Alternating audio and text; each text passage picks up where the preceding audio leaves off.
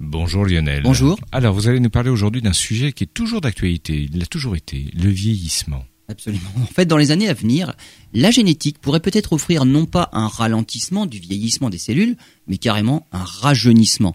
C'est ce qu'ont réussi des chercheurs britanniques de l'université d'Exeter. Ils ont obtenu des résultats encourageants sur des cellules endothéliales vasculaires. En fait, ce sont les cellules les plus internes des vaisseaux sanguins. Ce qu'on appelle le vieillissement est en fait l'accumulation de cellules qui fonctionnent de moins en moins bien avec l'âge, des cellules sénescentes. Ces vieilles cellules ne se divisent plus et ne fonctionnent plus correctement. Et en plus, elles libèrent des substances comparables aux hormones qui induisent la sénescence chez leurs voisines. Ce phénomène est régulé pendant toute notre vie par le taux de sulfure d'hydrogène dissous dans le sang. Le sulfure d'hydrogène est connu pour sentir l'œuf pourri, mais dans notre organisme, il régule en fait le vieillissement des cellules.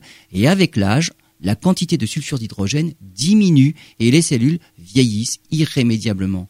Les chercheurs britanniques ont utilisé des molécules donneuses de sulfure d'hydrogène qui ciblaient les mitochondries à l'intérieur des cellules. Ce sont les usines énergétiques des cellules. Cela a non seulement stoppé leur vieillissement, mais elles ont retrouvé des capacités qu'elles avaient lorsqu'elles étaient plus jeunes. En fait, un élixir de jouvence.